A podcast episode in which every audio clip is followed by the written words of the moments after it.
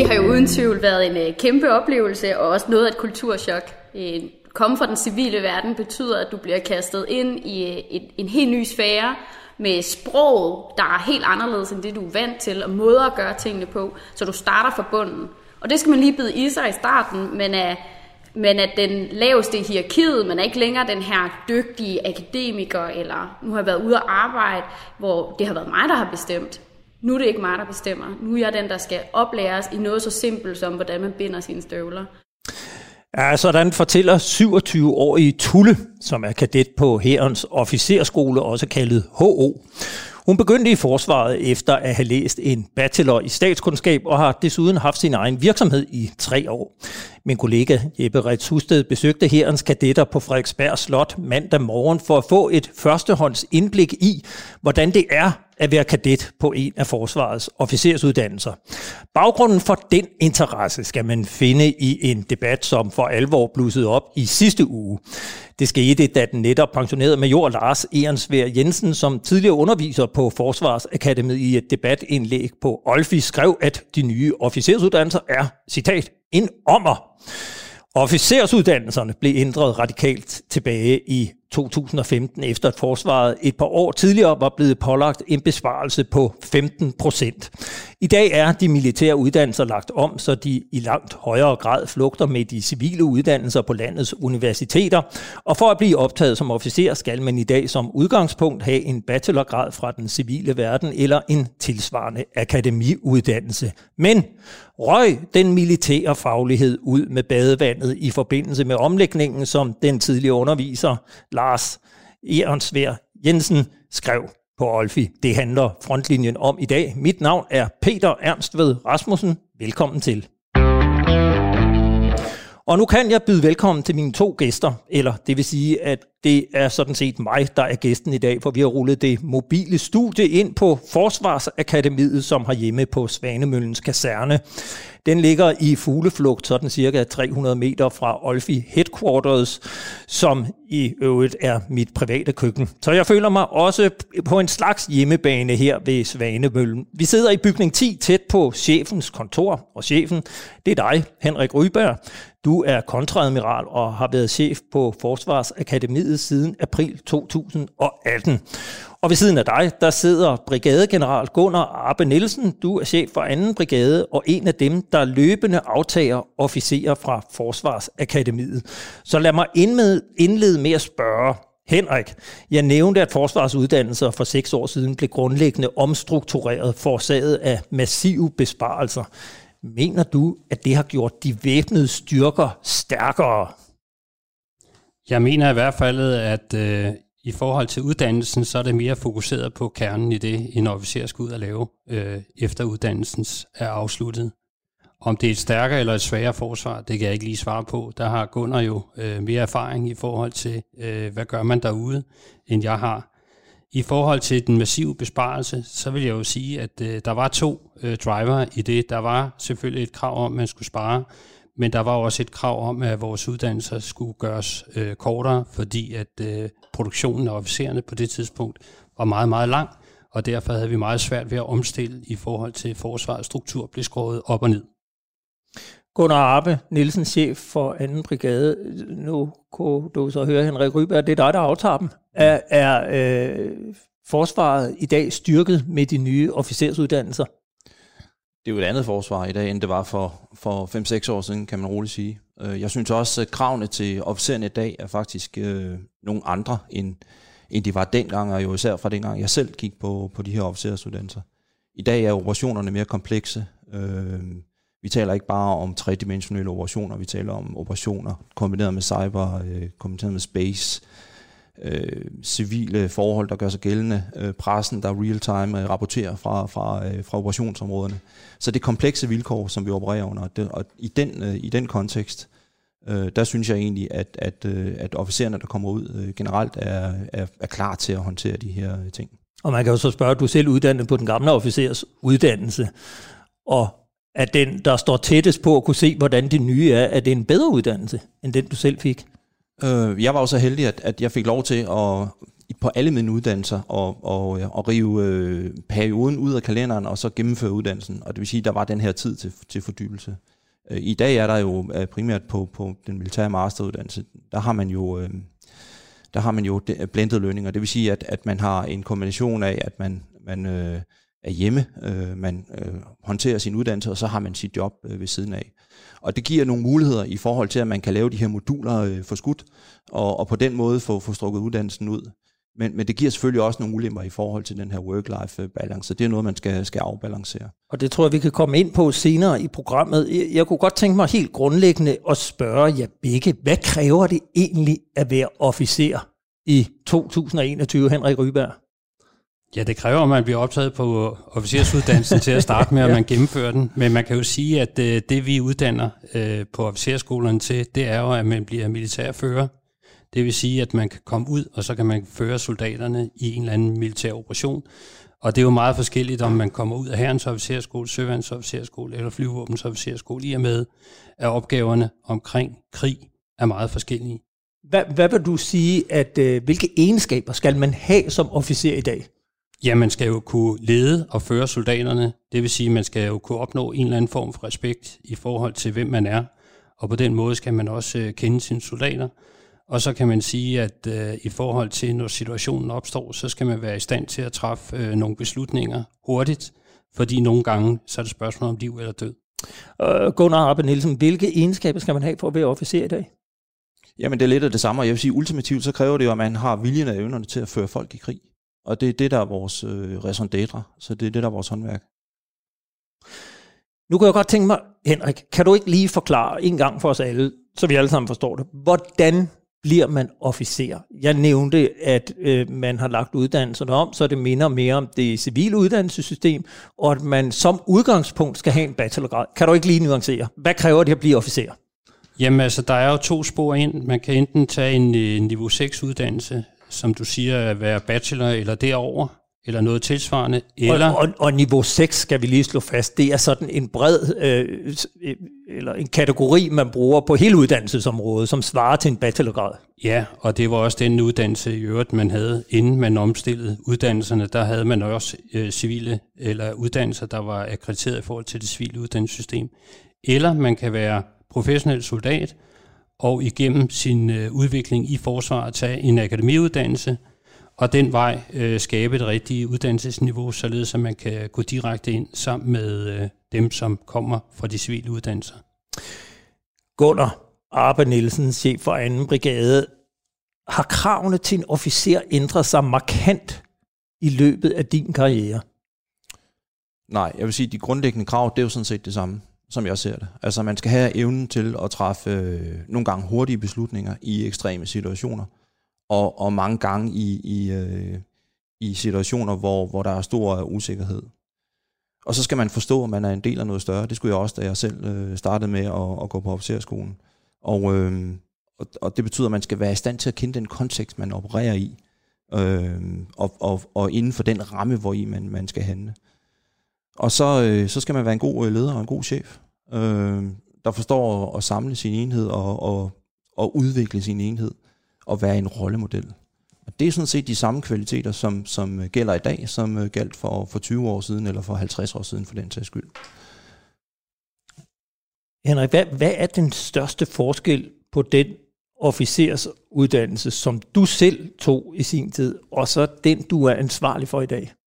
Ja, nu har jeg jo en baggrund som øh, søofficer, og øh, dengang jeg startede på søofficersuddannelsen, så var man jo meget fokuseret omkring øh, civile krav til søofficerer. Altså forstået på den måde, at jeg kunne næsten afgå fra Søværnets Officerskole og få et job i A P Møller øh, som skibsfører, eller i hvert fald som styrmand.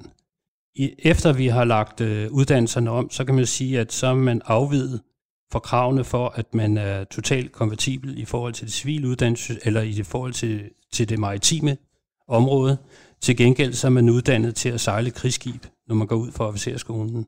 Og der, der kan man sige, at øh, der er uddannelse, på grund af, at den er blevet kortere, øh, været nødt til at fokusere omkring, hvad er det for noget, der er, stiller krav til en søofficer på brugen af et skib eller nede i maskinrummet, og ikke så meget, hvad, hvad stilles der krav af Søfartsstyrelsen med videre. Så du siger faktisk, det er blevet en mere militær uddannelse, end den du selv fik?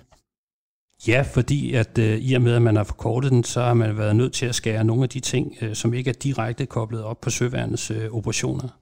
Debatten om forsvarets uddannelser er ikke ny. Den fik fornyet luft i sidste uge, da den netop pensionerede major Lars Ehrensvärd Jensen skrev et debatindlæg på Olfi, hvor han kritiserede officersuddannelserne for at have skyllet den militære faglighed ud med badevandet. Min kollega Jeppe Ritzau Husted har besøgt Lars Ehrensvärd Jensen. Jeg hedder Lars Ehrensvärd Jensen. Jeg er enogtres år, blev pensioneret fra forsvaret her i september sidste år. Efter fyrre år i forsvaret, hvor jeg startede som... I sine fyrre år har Lars både været forbi kamptropperne og jægerkorpset. Han har operationel erfaring, men de sidste seks år brugte han som underviser og forsker på Forsvarsakademiet. Jeg var leder på de sidste tre hold af det gamle stabskursus. Og så har jeg så været derinde øh, i den øh, resterende tid, hvor den nye udvikling den er gået i gang. Og hvis du tænker tilbage på, på din tid øh, i, i Forsvarsakademiet, altså fra to tusind og tolv og frem til september sidste år, hvad er det for en udvikling, som øh, Forsvarsakademiet har undergået i den periode? Det er, hvad man må betegne som, at der er sket en, en revolution. I, i forsvarsforliget i to tusind og tretten, øh, der besluttede øh, regeringen, at, at der skulle spares tre milliarder kroner på forsvaret. Øh, Besparelsen ramte også forsvarsakademiet, hvor blandt andet det stabskursus, som Lars Ehrensvärd selv underviste på, blev ændret. Det skulle være nye forskningsbaserede uddannelser, som, som, som skulle være gældende fremover, i stedet for, som det var tidligere, at de var forskningsstøttede. Og det er faktisk hele mit hovedargument, det er, at, at den revolution, der er sket, det er en fejl, for der var rigtig mange gode ting i det gamle. Det blev bare kasseret, øh, og så ryddede man spillepladen og starter noget helt nyt. Og det skulle vi ikke have gjort. Og nu har vi kørt seks år ud af den vej, og det er simpelthen en ommer. Det var en fejl, det skal vi se at få rettet. Altså, for fanden, vi har folk, der sidder inde på Forsvarsakademiet og forsker i Kina, og alle mulige andre underlige ting, og E U-organisationer, hvad ved jeg. Det, det er skide godt, og det er ikke fordi, jeg, jeg ser ned på den slags mennesker, og det er vigtigt, øh, men det skal da ikke foregå i forsvaret. Det skal da foregå inde på universitetet, og hvis vi har behov for at få den viden som militær organisation, så må vi jo købe den ude i byen. Altså det, at vi selv skal sidde og være et mini-universitet, det mener jeg er en, en, en fejl. Det skal vi stoppe med. De militære uddannelser har simpelthen fjernet sig fra den praktiske side af krigen, mener Lars Ehrensvärd. Soldatergerningen er et håndværk, og hvis ikke du kan håndværket, så er du ikke en god soldat. Noget, der springer igen med alle, der har prøvet at blive skudt på, det er, hvor fuldstændig øh, øh, lammet man kan blive af frygt. Øh, at, det, det, det at mennesker faktisk står tæt på dig og vil slå, slå, slå dig ihjel, det kan lamme ens hjerne fuldstændigt. Og, og, og der er det bare, at hvis man, det viser stort set al kamperfaring, at hvis man træner soldater og officerer i at være klar til den belastning, der er, så er man nødt til at artikulere det, man er nødt til at sige det hele tiden. Det er noget, man er simpelthen nødt til at have det som et ideal i den måde, man uddanner øh, officerer på. Og, og derfor er, er begrebet holdning, som, som i gamle dage blev defineret som et mentalt beredskab til at handle på en bestemt måde i en bestemt situation til gavn for helheden. Det, det er et utroligt centralt begreb øh, for at få militære styrker til at hænge sammen og kunne tåle den ekstreme belastning, det er at, at, blive, at være i krig med fjenden. Udover holdning fremhæver Lars Ehrensvärd også et andet helt centralt begreb, man skal have på plads for at forstå, hvorfor soldaterfaget er et håndværk. Det, man overlever på og løser sin opgave, det er det, som jeg kalder kampeksercits. Og det er i virkeligheden øh, reflekser. Øh, og det kan være reflekser helt ned fra, at når øh, geværet skyder tomt, så uden at tænke over det, så, t- så fisker man et magasin frem og sætter nyt på. Men det kører også op, skal vi sige, for en delingsfører, for en kompagnichef, for en bataljonschef, at de ting, som, hvor geværskytten har sin opgave, så har delingsføreren og bataljonschefen jo også sin opgave. Og kampeksercitsen, den består simpelthen i at øve og øve og øve, og når man så, det hænger ind ud af halsen, så øver man det syvogtyve gange mere. Derved opbygger man reflekser. For mange tror, at krige udkæmpes af, af, af friske unge mænd. Det gør de ikke. Krige udkæmpes af udmattede, sultne, søvnige, våde, kolde øh, soldater, øh, hvor det eneste, der, der, der kan bringe dem igennem, den, den altså det tror jeg, hvis man ikke har prøvet det, så kan man slet ikke forestille sig, hvor, hvor, hvor, hvilket stress det er, man er udsat under. Det eneste, der kan bringe en igennem, dels at man kan overleve, for det er jo vigtigt, vel skal man løse sin opgave, men også at man kan løse sin opgave, det er, at man kan sit håndværk forfra og bagfra. Og det, skal man, det kan man kun få fremelsket ved, at man har det i fokus i de militære uddannelser, øh, og at man bliver ved og ved og ved at øve det. Og det der, det er fuldstændig gået tabt i de nye uddannelser, hvor det hele er blevet akademiseret, og man bare mere eller mindre kan, kan øh, definere tingene, som man har lyst til. Men min påstand er, at, at halvfems procent eller mere af den militære realitet, det er kendt stof. Og så er der måske, hvad ved jeg, ti procent og mindre, som i virkeligheden er rummet for kreativitet. Det, der bare er sket på de nye uddannelser, det er, at det er blevet omvendt. Det er blevet et halvfems ti forhold mellem forskning og militær realitet, i stedet for et halvfems ti forhold til militær realitet og forskning. Det er galt, og det skal vi se at få lavet om. Lars Ehrensvärd mener ikke, at en civil forsker slet ikke kan lære ham noget. Tværtimod nævner han eksempelvis en amerikansk forskers lange udredning af begrebet risiko, som gjorde ham til en bedre officer. Men når det er sagt, så skal det jo ikke være belægt for at gøre forsvarets officers uddannelser forskningsbaseret. For det mener jeg er en kæmpe fejl, som vi skal se at få rettet. Nej, det de skal være, det er, at de skal være forskningsstøttet. Vi skal have officeren tilbage. Vi skal have, vi skal have krigens mål og vilkår tilbage som styrende for, hvordan vi laver vores uddannelse. Og det kan vi ikke gøre ved at lade dem være forskningsbaserede. Vi kan lære mange ting af de civile og af forskerne, og jeg har personligt lært mange ting af at gå derinde. Men jeg mener bare stadigvæk ikke, at det skal være styrende i forhold til, hvordan man uddanner en officer. De kadetter, som kommer ud fra Forsvarsakademiet, de indtræder jo i, i, i værnene, og vil sidste ende være dem, som, som skal udsendes på, på Danmarks vegne, eller agere øh, som, som, som, som, som delingsfører på, på, på dansk jord. Hvad frygter du, at det vil betyde, hvis de her officerselever indsættes i, øh, i en krig? Det kan godt være, at de som mennesker og ledere, og jeg tvivler ikke på, at nogle af dem er bedre menneskeledere, end jeg for eksempel selv var, da jeg var øh, ung delingsfører, for vi lærte jo mange underlige ting øh, dengang, og der er de formentlig på nogle områder bedre, end vi var. Men i forhold til det, altså det basale, nemlig at kunne fungere under krigens øh, fuldstændig ekstreme stress og, og, og påvirkninger, der vil jeg sige, at de er meget sværere, end vi var. Øh, og det synes jeg ikke, det synes jeg helt ærligt ikke, at vi kan være bekendt. Lars Ehrensvärd fortæller, at han selv havde dårlig samvittighed over bidrag til systemet. Ikke mindst over for de elever, han underviste. Og jeg følte bare, at det var forkert. Altså, jeg har virkelig øh, gået derfra med, med en rigtig dårlig følelse af, at øh, jeg har været med til noget, jeg ikke burde have gjort. Det var forkert, det der. Det, og det mener jeg stadigvæk. Jeg, jeg føler, at jeg har, ligesom har en, en evaluering af, hvad, hvad jeg har set, øh, og hvad jeg mener, og det har jeg så sagt i den her sammenhæng. Og, og nu må andre tage den bold, hvis de har lyst. Her hvor vi står nu med de problemer, som er identificeret, hvis man i øvrigt er enig i, i, i din øh, læsning af problemerne, hvad, hvad skal der ske? Hvordan kommer vi videre?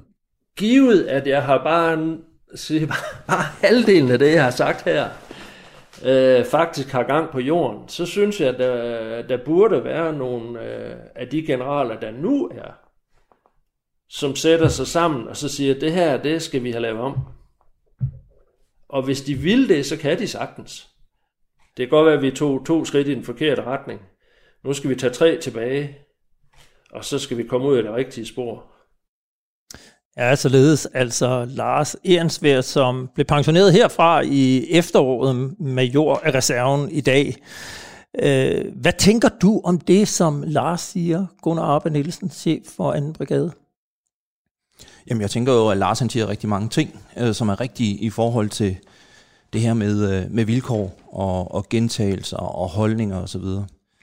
Øh, der, hvor jeg i virkeligheden kommer i tvivl, det er jo, at, øh, at, at han taler jo om den militære, øh, om uddannelsen militær masteruddannelse. Og, og, og det kan man jo ikke blande sammen med, med, med de der uddannelser, der foregår på officerskolen. Altså de øh, officerer, som kommer ud og skal deltage i internationale operationer, kommer ud til enhederne.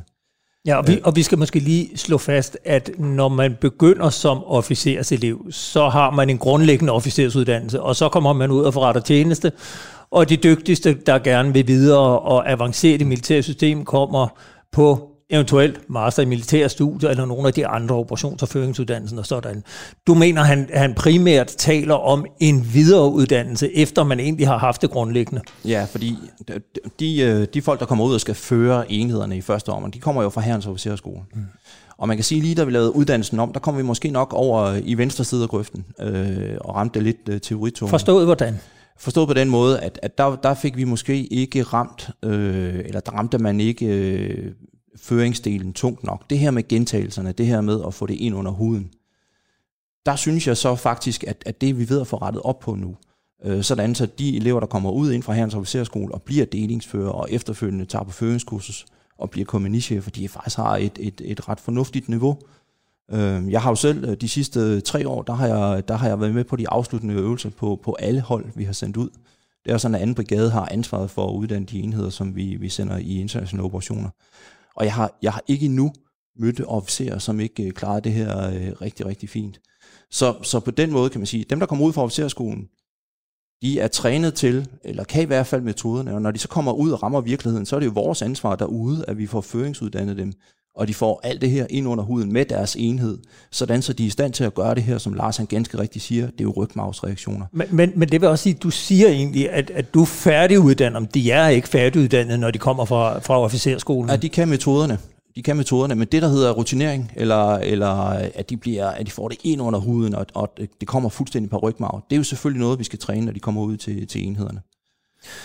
Henrik Ryberg, hvad, hvad siger du til kritikken fra Lars Ehrensvärd Jensen? Jo, men altså, jeg kan jo ikke tage Lars' opfattelse fra ham. Jeg vil bare sige, at uh, lidt ligesom Gunnar siger, at vi snakker om forskellige ting. For det første vil jeg sige, at jeg har jo også selv arbejdet med det gamle stabskurs, der har jeg været chef to år, så, så jeg kender jo godt uh, udgangspunktet i forhold til kritikken. Jeg vil så også sige, at uh, om det skal være forskningsbaseret eller ikke forskningsbaseret, nu er det sådan, at det er en masteruddannelse, og i, i forhold til det, man bliver akkrediteret op imod, jamen, der er et krav om, at det skal være forskningsbaseret. Men, men som, det er jo måske man, det er noget, kritikken går, jo, at det bliver jo, for men, men, meget Men man civilt. Kan jo så sige, hvad, hvad skal man forske i? Det er jo ikke sådan, at vi sidder og forsker i noget, som ikke kan omsættes i, øh, i vores uddannelser.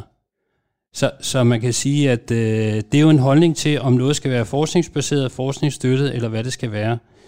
Jeg, jeg oplever nogle øh, forskere herinde, øh, civile og militære, som jo går i gang med at forske i nogle områder, hvor man kan sige, at øh, det, er jo, det er jo steder, hvor at, øh, man måske tidligere har haft nogle holdninger til et eller andet og udtalt sig om noget, hvor man igennem øh, nogle P H D-projekter i dag får en anden kvalitet ind i nogle af de øh, hvad skal man sige, studier, der er omkring, øh, det kan være hærens operationer, det kan være ledelse i kamp, hvor man kan sige, at øh, at jeg kan jo godt forstå, hvis man, hvis man sætter det op som, at vi kun kigger på Kina og Nordkorea og alt muligt andet, så øh, i forhold til det at lede øh, styrker i kamp, men, men, men i forhold til den, den virkelighed, jeg ser herude, så er den nok lidt forvrænget.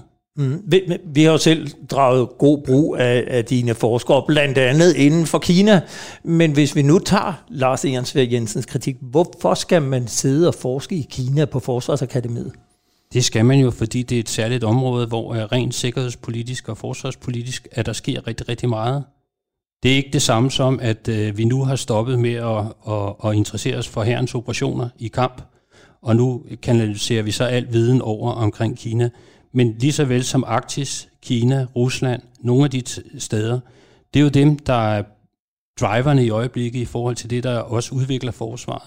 Så lad os nu sige, at man bare per automatik, i forhold til den måde, det bliver præsenteret på, i forhold til, når man sidder på niveauerne som stabsofficer i de større stabe, og bare i forhold til den kampseksercit, som ligesom blev, blev nævnt, hvis vi uddannede folk til bare per automatik at udtale sig om et eller andet, uden at tænke og reflektere over det, jamen så havde vi nok ikke løst opgaven. Det er jo ikke det samme, som man, når man er nede på øvelser nede hos Gunner, og man træner der, at man ikke, når der bliver skudt på en, ikke skal begynde at reflektere over det, og så begynde at sidde og diskutere, om det er en god idé at forsvare sig og alt muligt andet.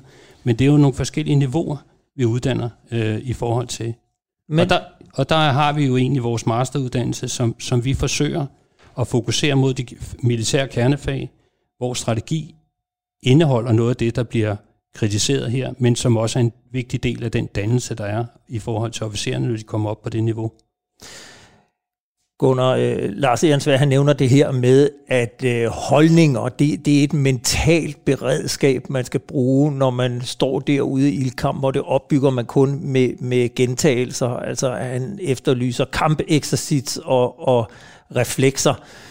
Mener du, at, at forsvaret i dag øh, formår at give officererne de egenskaber, altså bygget holdningerne op, til en grad, som er nødvendigt, eller er det blevet lidt for akademiseret, som, som han siger?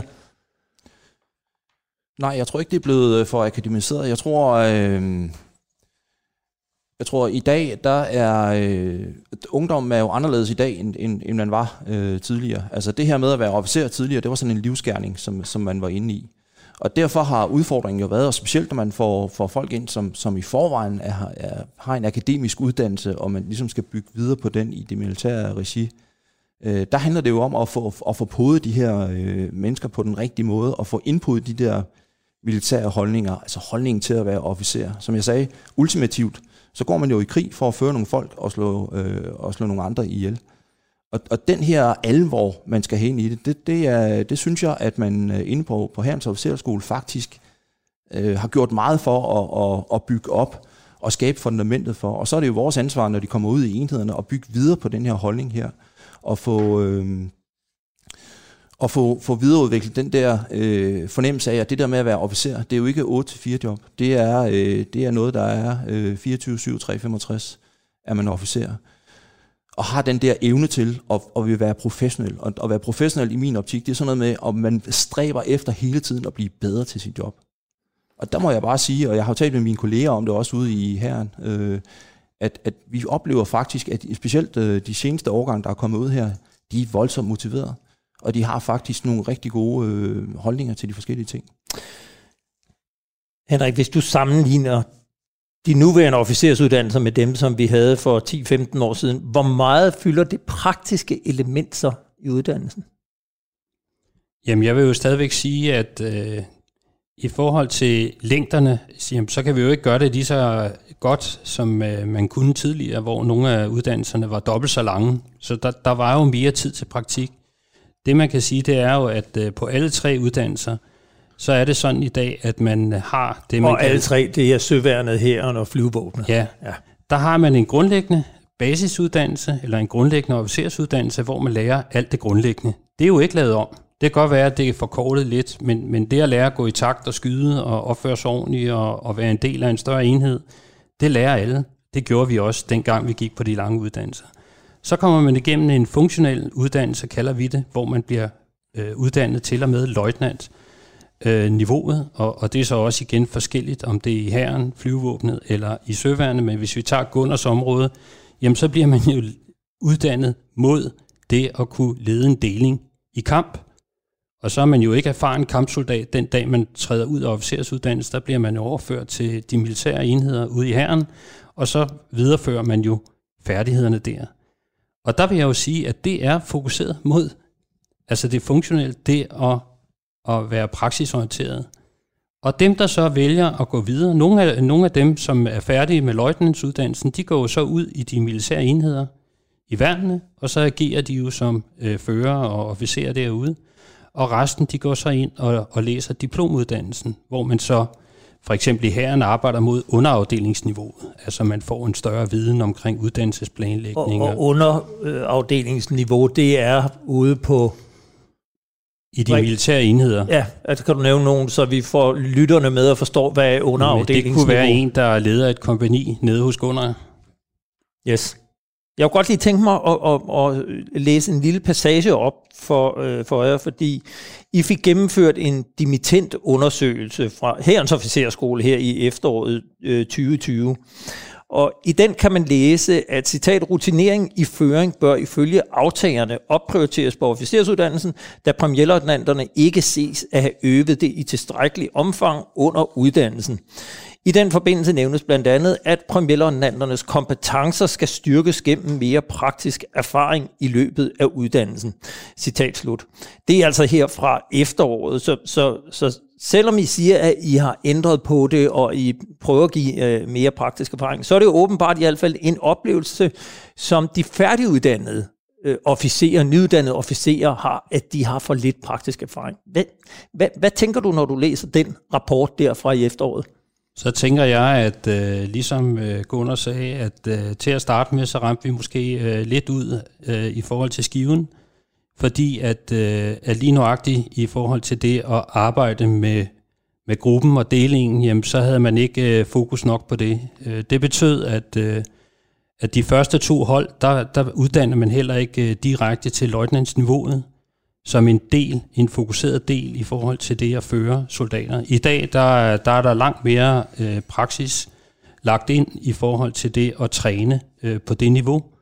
Så, så fra at vi på et tidspunkt havde seks uger, så har vi seksten uger i dag, og det har jo gjort en, en ret stor forskel. Så når du spørger de næste to klasser øh, her om et år, så tror jeg, du vil få et andet svar på, lige på den der udfordring.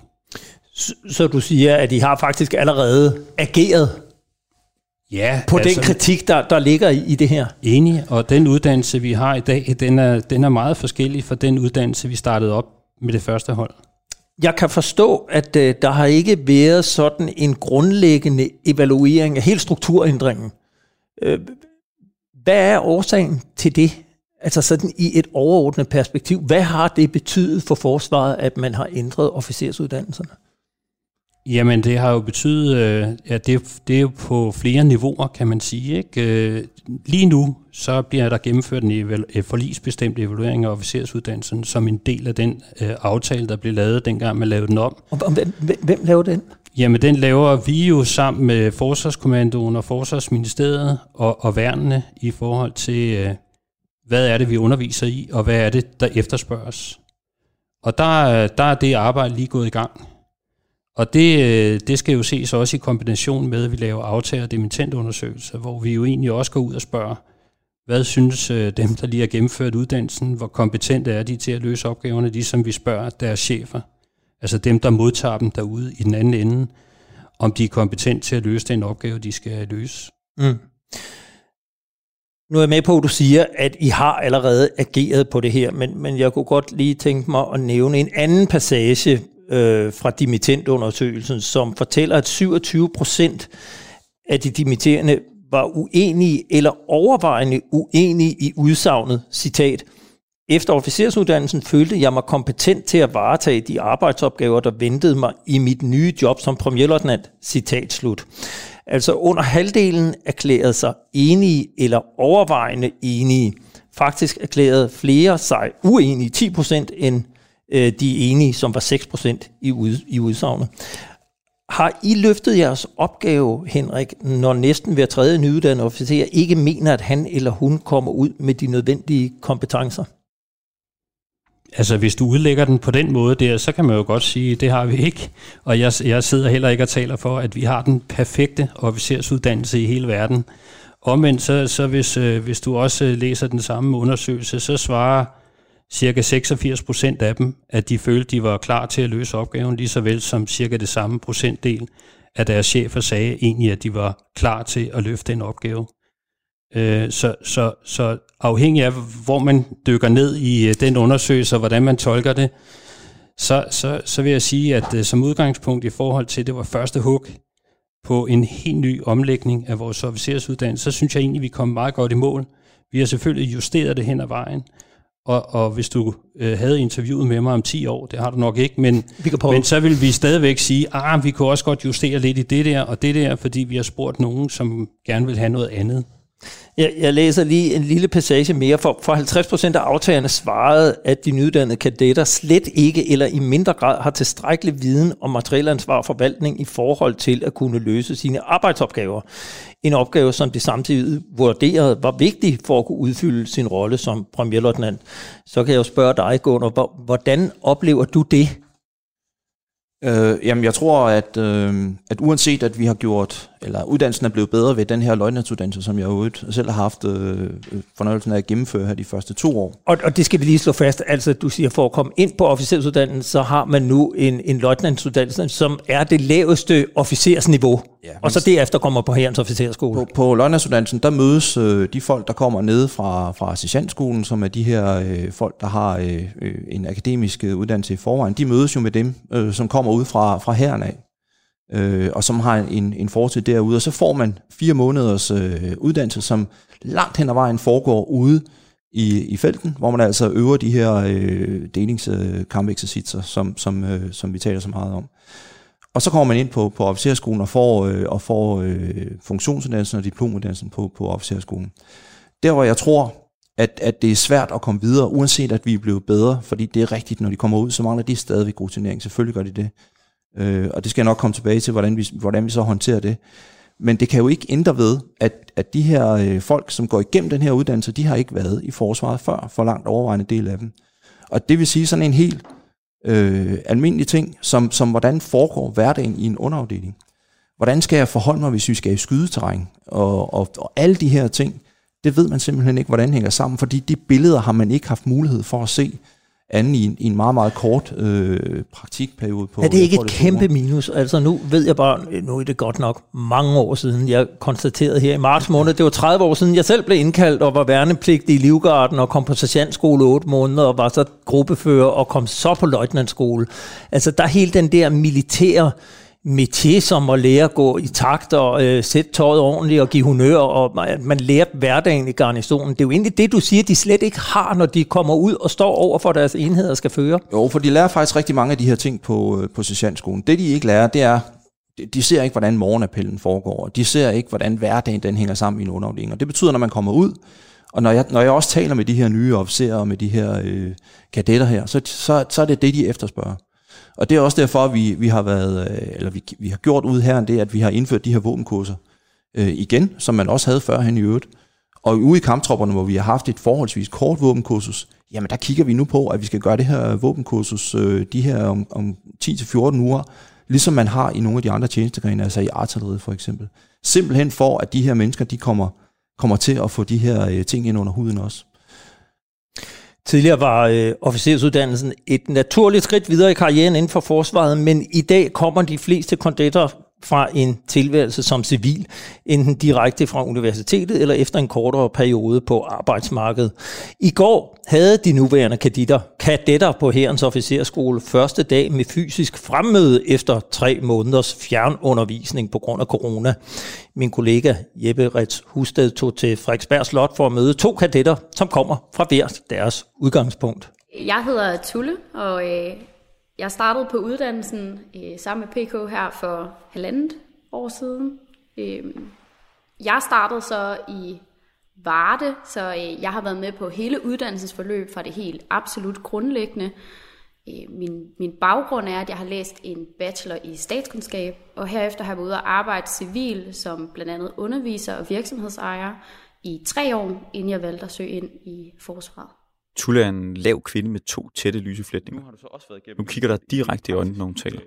Det gør alle, jeg møder på Hærens Officersskole. Hvordan har det været for dig at komme, komme ind i forsvaret som civil, der, der reelt set kom ud fra en, en helt anden verden? Det har jo uden tvivl været en kæmpe oplevelse, og også noget af et kulturschok. Komme fra den civile verden betyder, at du bliver kastet ind i en, en helt ny sfære, med sprog, der er helt anderledes end det, du er vant til, og måder at gøre tingene på, så du starter fra bunden. Og det skal man lige bide i sig i starten, men at, men at den laveste i hierarkiet, man er ikke længere den her dygtige akademiker, eller nu har jeg været ude at arbejde, hvor det har været mig, der har bestemt. nu er det ikke mig, der bestemmer. Nu er jeg den, der skal oplæres i noget så simpelt som, hvordan man binder sine støvler. Og sådan starter man ud, og det første år er virkelig praktisk. Så her får man lov til at blive kastet ud i det og prøve det af, og man lærer enormt hurtigt. Det er en meget stejl læringskurve. Man får alle de her praktiske erfaringer. Og så kommer vi ind på slottet efter et års tid. Og her får jeg jo lov til så at bringe man sige, min, min bachelorbaggrund i spil igen. Især i fag som strategi, som jo ligger ret tæt op af international politik på en bachelor i statskundskab. Rundt regnet to ud af tre på Tulles hold har en universitetsbaggrund. Den anden halvdel kommer fra forsvaret. Og jeg hedder Peter, og jeg har, jeg har gået den interne vej, så jeg har militær baggrund og har været ved Livgarden i fire år. Og startede så på det, der hedder løjtnantsuddannelsen marts sidste år, og indtrådte her på officersskolen i september sammen med Tulle, og har knap ni måneder tilbage på uddannelsen. Peter tog akademiuddannelsen online ved siden af jobbet som sergeant. Også i de tre sidste måneders undervisning på officersuddannelsen er foregået hjemmefra, og faktisk er det her års første undervisningsdag på Frederiksberg Slot i København. Jamen, vi skal have det, der hedder et Harvard-seminar faktisk, som er øh, Institut for Strategi, der giver os tilbagemelding på øh, nogle synopser, vi har skrevet i øh, sidste uge, som er en øh, prøvesynops øh, forud for øh, den eksamenssynopsis, vi skal skrive her sidste uge. Så det er tilbagemeldingen på den, der foregår her i, øh, i formiddag. Den synopsis for tilbagemelding på, hvad, hvad har det handlet om? Jamen det er øh, en øh, synopsis om øh, stabiliseringsoperationer, hvor man har haft mulighed for at skrive om stabiliseringsoperationer i rammen af Irak og i rammen af Sahel-området i, øh, i Afrika. Så er det, er det, er det helt nede på, sådan, på det taktiske plan, eller er det mere på, på det overordnede plan? Hvad har, hvad har man fået ud af det, og hvad har effekten været af det? Øh, det er på et overordnet plan, hvor man ser på for eksempel øh, for min gruppes vedkommende øh, Danmarks øh, rolle i de operationer, der er sket i, øh, i blandt andet Mali. Som Tulle siger, det minder meget om de kurser i international politik, hun havde på Aarhus Universitet. Derfor spørger jeg også Peter, hvordan faget opleves, når man som ham kommer fra en praktisk soldaterbaggrund. Det skal ikke være nogen hemmelighed, at præcis faget strategi har været en udfordring øh, kvad det, det akademiske niveau. Der er, der er en, en masse, ja, som Tulle siger, international politik, som hvis man ikke måske har naturligt flere for det, eller interesse i høj grad for det, så, øh, så, kan, så kan det virke fjernt. Jeg har selv øh, haft øh, hvad hedder det, samfundsfag i gymnasiet og havde interesse for det af den vej. Og det har hjulpet mig øh, i, i ledelse og i taktik, som er de to store fag på officersuddannelsen, som fylder rigtig meget. Der har jeg ikke set den samme udfordring, fordi der er det i hvert fald for mit vedkommende let omsætteligt til noget, jeg kender fra min praktiske baggrund. Og netop den praktiske baggrund fra soldatergerningen, som Peter kan trække på, den har Tulle ikke. Der er jo ikke nogen tvivl om, at på det tidspunkt, som Peter starter, der har han nogle helt andre forudsætninger for at vide, hvad der foregår. Øh, og når man kommer udefra, så må man vende sig til, at i starten, så er du bare ikke særlig god. Men det fede ved forsvaret er, at alle bliver kastet ud, i, altså fuldstændig ud på dybt vand.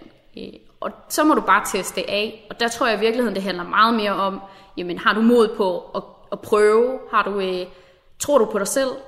Giver du dig i kast med det og bare tager det heads on og bruger den tid, der skal til for at lære det? Altså så må du sidde og flytte på brækker derhjemme på... Øh, på stuegulvet, øh, for at, at forstå, hvordan de forskellige enheder skal bevæge sig.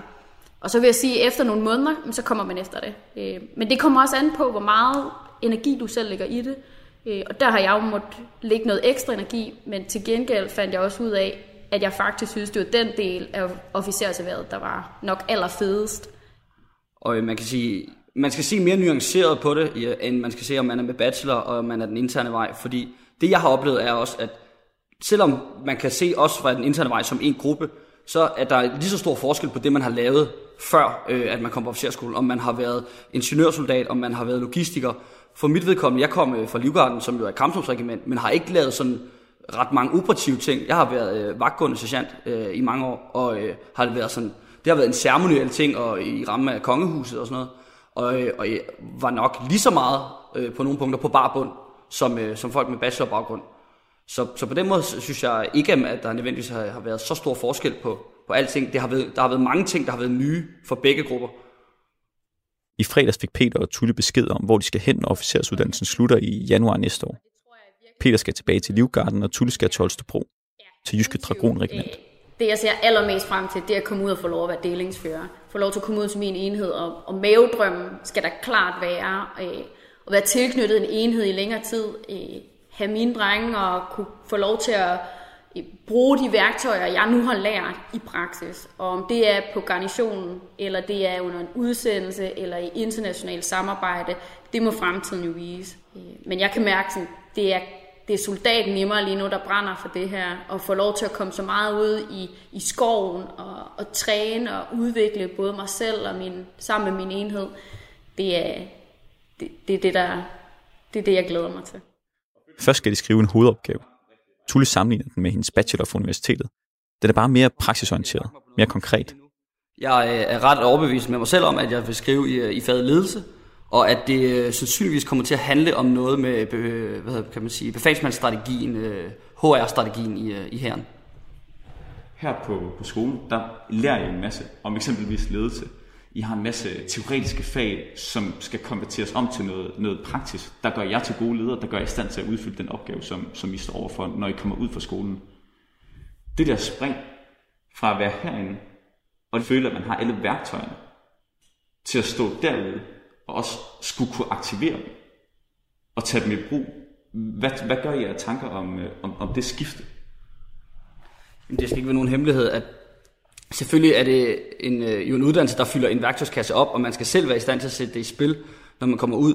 Men der er et meget stort fokus på uddannelsen om og omsættelse af teori til praksis. Og vi taler taktik, men så, så taler vi også, altså så er vi, jo i, er vi også i terræn og, og, og står, når det jeg har set på kortet, at det, det der, kan det lade sig gøre i virkeligheden?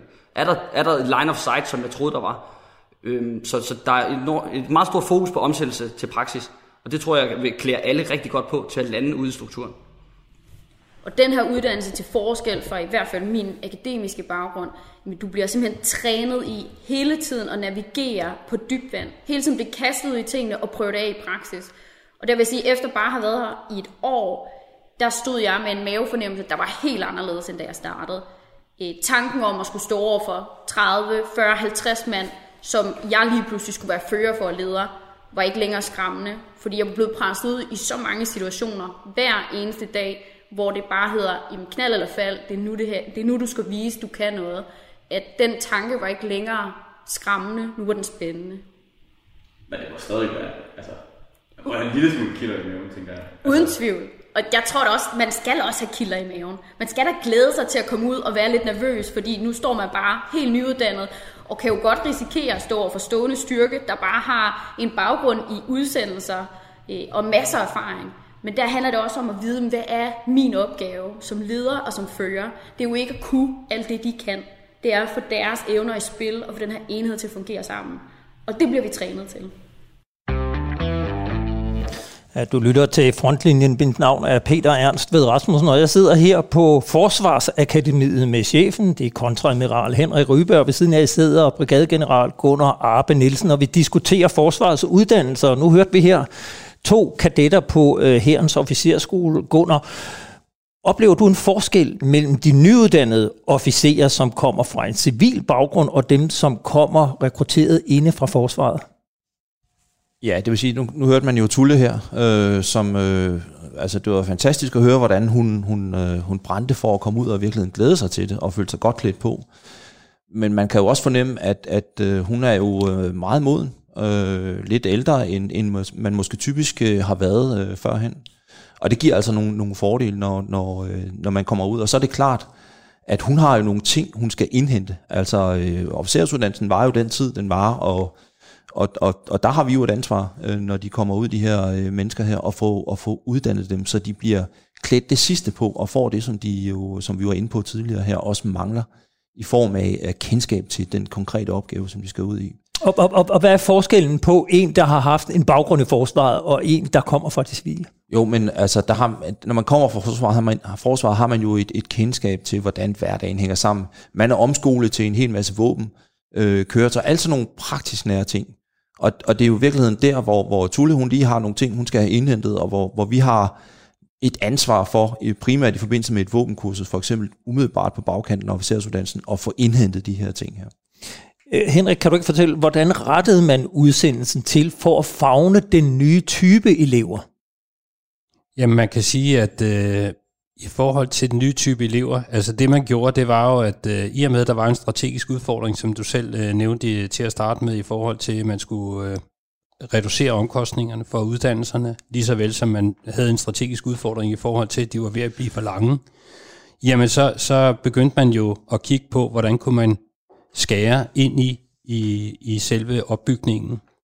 Og, øh, og der, der kan man sige, at øh, det har jo kørt på de kernefag. Nu, nu hørte vi et indlæg omkring øh, militær strategi, men vi har jo nogle kerneområder, vi uddanner i. Og der har, der har vi jo inden for den ramme, som, som der er givet os, der har vi jo så sammensat uddannelse så godt som muligt i forhold til det, som det enkelte værn efterspørger.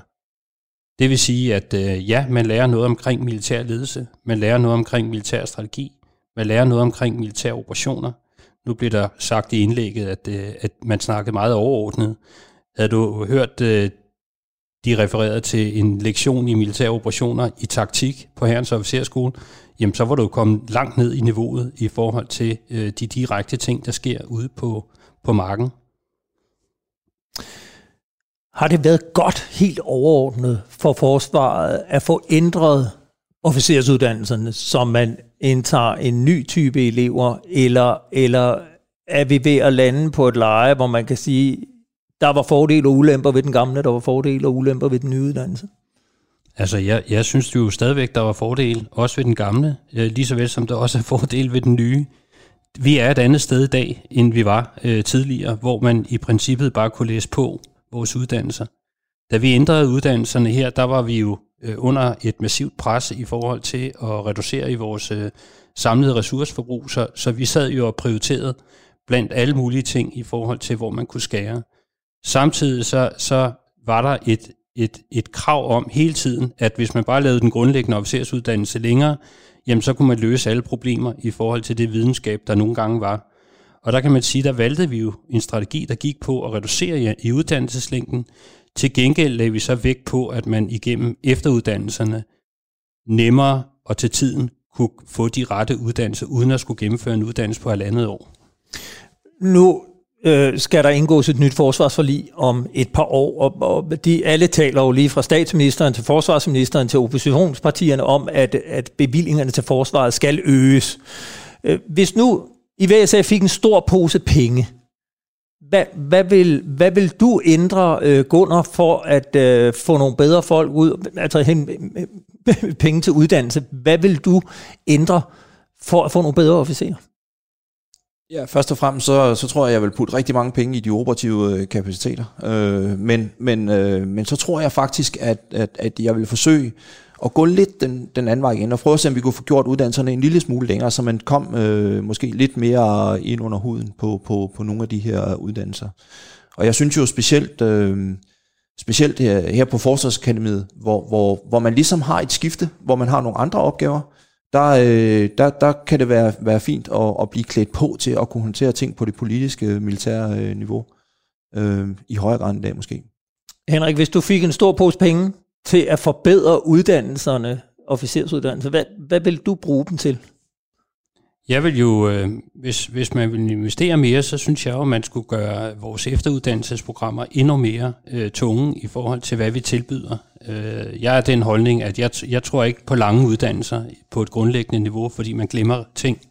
Til gengæld tror jeg på et fleksibelt videreuddannelse- og efteruddannelsesprogram. Og når du siger videreuddannelse, så taler vi her om eksempelvis master i militære studier, operations- og føringsuddannelse. Ja, eller den militære akademiuddannelse for befalingsmænd, som ikke er en akademiuddannelse i forhold til, at de får en stor tænkehat, men er en praksisorienteret akademiuddannelse og svarer til akademiniveauet på civile uddannelser. Det var, hvad vi nåede i denne udgave af Frontlinjen her på Radio fire, hvor vi har diskuteret officersuddannelserne på Forsvarsakademiet. Vi har været vidt omkring, også lidt på Hærens Officersskole. Jeg vil gerne sige tak til mine to gæster, som jo, hvor jeg selv var gæst på Forsvarsakademiet, Henrik Ryberg, chef for Forsvarsakademiet, kontreadmiral og brigadegeneral Gunner Arpe Nielsen, fordi I øh, ville invitere radiolytterne med indenfor. Jeg er sikker på, at vi kan følge op på det her, og at, øh, at det er et emne, som vi kommer til at vende tilbage til. Jeg kan også fornemme på øh, Facebook, hvor debatten har kørt nu et par dage, at det er et emne, der optager rigtig mange mennesker. Øh, så mon ikke vi vender tilbage til det. Til lytterne kan jeg sige, at du har lyttet til Frontlinjen på Radio fire. Programmet det blev lavet i samarbejde med journalist Jeppe Ritzau Husted. Har du ris, ros eller gode idéer til emner, som vi bør tage op, så kan du kontakte os på frontlinjen snabel-a radio fire punktum d k. Husk også, at du kan lytte til alle tidligere programmer som podcast i din podcastplayer eller ved at besøge radio fire punktum d k Frontlinjen. Vi er tilbage på næste tirsdag klokken elleve nul fem på Glædeligt Genhør.